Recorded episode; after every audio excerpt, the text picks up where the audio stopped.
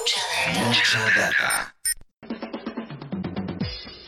Mencionábamos recién en el arranque del programa uno de los títulos eh, importantes del día. Hoy se cumplen seis años del Ni Una Menos. Eh, fue un momento de quiebre de la historia cultural de la Argentina, un cambio radical desde la Argentina para el mundo, porque esto se expandió como una oleada, ¿no? La famosa marea verde hacia muchos otros lugares. Un reclamo fuerte y firme para frenar la violencia machista, para frenar eh, la cantidad de, femicidios, ¿no? Que, bueno, lamentablemente todavía siguen siendo noticia en la Argentina. Es un buen día para, para volver a reflexionar sobre estos temas. Lo hacemos habitualmente, ¿no? Pero, pero es importante hoy subrayar este tema y señalarlo especialmente. Está en línea con nosotros Gabriela Sosa, es la directora ejecutiva de Mumala, Mujeres de la Matria Latinoamericana. Gabriela, ¿cómo estás? Buenos días, soy Eddie Babenco, acá con todo el equipo de Mucha Data Nacional Rock. ¿Qué tal? Buen día, ¿cómo les va a ustedes? Bueno, eh, bien, me imagino que, eh, en un día como hoy debe ser, este, bueno, movilizador por un lado para vos eh, y por, el lado, por otro lado también un día de, reflexión y de reclamo, ¿no? Sí, totalmente, y recordar todo esto que vos decías en la introducción, ¿no? Como tres años para atrás fue realmente un, un momento de trascendente cuando logramos las organizaciones de mujeres y de diversidad sexuales que veníamos de hace mucho tiempo pidiendo al Estado políticas públicas para la prevención y la asistencia de las violencias, que ese reclamo que venía estando asentado solamente en las organizaciones eh, trascendió de una manera eh, muy importante a la sociedad y creo que eso quedó instalado. Incluso sobre eso se pudieron montar otras exigencias, otras demandas, otras reivindicaciones que han conquistado, por ejemplo, el aborto legal en la Argentina, ¿no? Me parece que fue un momento determinante eh, donde a la par de trascender eh, o a partir de trascender esta, este reclamo a la sociedad en su conjunto, eh, ahí hubo una articulación muy interesante con los medios de comunicación, con los con los activismos digitales, es decir, hubo un cambio a la hora de la interpelación eh, pública ¿no? al Estado respecto a, vivir ni más ni menos y parece tan básico para la humanidad que es vivir sin violencia y que se nos maten, pero bueno, eh, claramente fue una movida y una situación histórica muy importante que irradió para toda Latinoamérica. Sin duda también un ejemplo de organización y de lucha, ¿no? Lo vemos sobre todo a partir de lo, de lo que vos decías, ¿no? Las conquistas y, y los logros. Quiero llevarte un poquito hacia atrás eh, en la historia, un poquito hacia atrás de estos seis años de, recorrido desde el Ni Una Menos a, esta parte, para que me cuentes cómo, cómo venías vos trabajando en este tema, eh, cómo, se, cómo te movías, con quién te movías, cómo eran tus días, digamos, en la previa del Ni Una Menos, y, y si recordás cómo fue ese día para vos, qué tuvo de especial, cómo lo viviste. Bueno, te cuento particularmente nosotras, las, las Mumaná, eh, hace mucho tiempo que venimos trabajando eh, los ejes, los temas vinculados a las desigualdades por el solo hecho de ser mujeres, travestis, trans, lesbianas, eh, no binarias u otra identidad de género no hegemónica, ¿no? Entonces, el, nosotras ya nacimos, te diría, eh, al, calor de los reclamos eh, sociales eh, hasta por el por la ocupación de calles post 90 2001 no en el surgimiento de los nuevos movimientos sociales. Y en ese momento no teníamos tanta conciencia de de que estábamos construyendo feminismo popular no salíamos a reclamar con nuestras compañeras del barrio eh, por trabajo y, y, y alimento eh, y al interior de eso fue un proceso, por eso lo del 2015 fue un proceso muy interesante de acumulación de experiencias del feminismo popular en las calles eh, y que eh, pudo articularse con las experiencias de las feministas históricas, digamos, ¿no? El 2000, concretamente el 2015, yo soy de Rosario y estábamos preocupadas por toda esta situación. El caso de Kiara Páez fue en Santa Fe, fue en Rufino, al sur de la provincia de Santa Fe, y que fue lo que despertó esta bronca en este conjunto de, periodistas y activistas y mujeres de la cultura. Eh, y apenas empezaron algunas, eh, algunas convocatorias y, las feministas tenemos esto de las redes que nos vamos comunicando entre nosotras, hicimos una convocatoria que desbordó el lugar donde la hacíamos, justamente porque ya eh, se notó un hartazgo de este tipo de, situaciones, ¿no? Así que te cuento anecdóticamente la, reunión en un local eh, donde habitualmente entrábamos en las reuniones multisectoriales y, nos tuvimos que cruzar a la plaza enfrente para participar, eh, para que pudieran tener todos lugar. Y ya no solamente participaron de esa reunión las organizaciones hermanas con las que venimos trabajando, sino que, por ejemplo, en el caso de, Rosario había grupos de scouts, escuelas secundarias, eh, grupos de, clubes de fútbol y aparte, por ejemplo, en Rosario, seguramente saben, pero Newell y Central son dos equipos así como wow, eh, y también había eh, las comisiones de mujeres de esos dos clubes en esa reunión, ¿no? Como para dimensionar lo que significó en el 2015. Mirá si era importante y era necesario. Te pregunta Juan Manuel Car, Gabriela. Gabriela, ¿cómo estás? Eh, Argentina avanzó con dos cuestiones importantísimas, ¿no? El movimiento de mujeres lo logró, el, matrimonio igualitario en, su momento, la legalización eh, del aborto. Esto ahora se está empezando a discutir en otros países latinoamericanos, particularmente, por ejemplo, en Chile, eh, se está procesando ambos debates en simultáneo. ¿Pensás que la Argentina hoy es un ejemplo en términos de lo que se fue conquistando o no? Sí, totalmente. Creo que históricamente Argentina ha sido pionera en las luchas vinculadas a, romper estas desigualdades de género, ¿no? Le puedo mencionar otros hitos.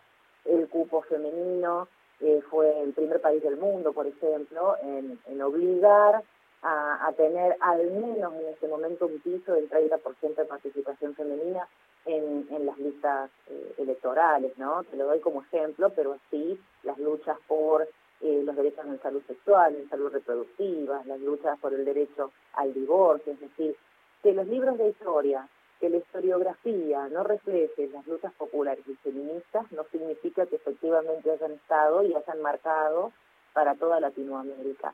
Y también te digo que tenemos una composición también muy particular, eh, en esto sí me parece que hay una, una particularidad regional latinoamericana, que son estos movimientos sociales tan potentes que quizás en algunos países más anclados en el derecho a la tierra, como en Brasil, en otros lugares más referidos a las luchas de las mujeres indígenas, Ecuador, Bolivia, y acá en la Argentina creo que el actor determinante, eh, novedoso, después de, bueno, ya podrán sacar cuenta de mis años, ¿no? Post 90, eh, fueron las mujeres más desventajadas, ¿no? Las, las pobres, eh, las pobres de la Argentina. Y ahí en esa mezcla con las feministas que venían de recorridos más académicos o que venían de incidencias en espacios de participación estrictamente partidaria política, pero la irrupción de las mujeres al espacio público momentos de nuestra historia, pero particularmente en la crisis económica de la Argentina de fines de los 90, creo que fue un cóctel eh, y se fue cocinando hasta tener una, una incidencia social tan importante como la del 2015 y con los logros que mencionabas recién, ¿no? Bien, Gabriela, eh, me quedo pensando que, bueno, realmente es un recorrido, como decíamos, eh, podríamos decir entre comillas, ¿no? Exitoso en términos de que, bueno, se pudieron constituir como un movimiento sólido, fuerte y se consolidaron logros muy importantes, pero también eh, estoy seguro de que coincidís conmigo en que todavía falta y falta mucho. Los números son espeluznantes, ¿no? En este momento, si no tengo mal la información, eh, hay una muerte violenta de mujeres, travestis y trans cada 25 horas en la Argentina, casi uno por día. Es, eh, es realmente mucho, ¿no? Eh, es muy duro, ¿no? Confrontar con esta, con esta información. Te pregunto qué, qué queda por delante, sobre, cuáles son los ejes sobre los que hay que trabajar con más, eh, con más firmeza. Se habla mucho, por ejemplo, de, de, los, de la necesidad de, de, avanzar en, en, la justicia, ¿no? Para tener una justicia más equilibrada, para tener una justicia feminista, ¿no? Eh, y, que, que, eso se, se, pueda contemplar. ¿Cuáles son los ejes sobre los, cual que, los cuales pensás que hay que trabajar de acá al futuro? Mira, creo que hay ejes urgentes y creo que hay ejes que eh, es necesario trabajarlos y cuyo impacto van a ser eh, a mediano y quizás largo plazo, ¿no? Es decir, eh, hace falta plata. Así de corta y de concreta es la, la, la respuesta política que debería tener el Estado con estos números que no bajan en los últimos 10 años, que no bajan ni en pandemia cuando otros delitos sí han bajado en pandemia por un montón de factores, es decir, nosotros necesitamos, las mujeres de identidades diversas disidentes, necesitamos que haya recursos económicos para el abordaje de las violencias y particularmente en el territorio, en el barrio, en la comuna, en el distrito, que sea cercana a esa política de acompañamiento para que las mujeres que hoy, el 25% sobre el 100 que han sido asesinadas, eh, denunció. Es decir, y es un número alto porque veníamos de un 10% que denunciaban sobre 10 víctimas denuncia, había denunciado previamente uno. Cuando nos preguntamos por qué, claramente la, el ojo no tiene que estar puesto sobre la vergüenza o el temor que puede tener una víctima, sino porque el Estado no le ha brindado confianza, no le ha brindado eh, la, certeza de que va a asistir a un centro de salud, a una fiscalía, a un área de la mujer o de género o a la policía a hacer una denuncia o a comentar su situación y va a ser contenida va a ser efectiva y rápida la respuesta. ¿no? Entonces, para eso hace falta equipo, hace falta recursos humanos formados y eso implica inversión. Eso por un lado. Y por otro lado, por supuesto, cuestiones más de fondo, ¿no? Es decir, trabajar mucho en los medios de comunicación para sembrar a nivel cultural que hay que romper con, los, con las asimetrías de poder instalados por el patriarcado, la reforma judicial, que también es un proceso de debate que va a ser profundo y que desde nuestra consideración no tiene que pensarse en mayor sanción punitiva, sino en cómo ya cómo son efectivas, por ejemplo, las convenciones internacionales que tenemos hace 20 años en la Argentina, ¿no? Entonces, por eso nosotros hicimos tanto en el 2018 como en el 2020 la presentación de un proyecto de emergencia en violencia de género, que hemos logrado un montón de cosas y paradójicamente parece que es muy complicado decir, sí, efectivamente, estamos en emergencia y vamos a poner por dos años estos recursos, ¿no? Creo que ahí hay que seguir trabajando. Muy bien, bueno, interesante para, para pensarlo. Me gusta esto que decís de, de digamos, no, no trabajar en la, en la en sumar eh, punitivismo, ¿no? Que en general no resuelve los problemas, sino en buscar caminos alternativos eh, y, pensar mejor estas cosas. Gabriela, un placer tenerte con nosotros. Te mandamos un, un beso y estamos acá para, bueno, para conversar siempre.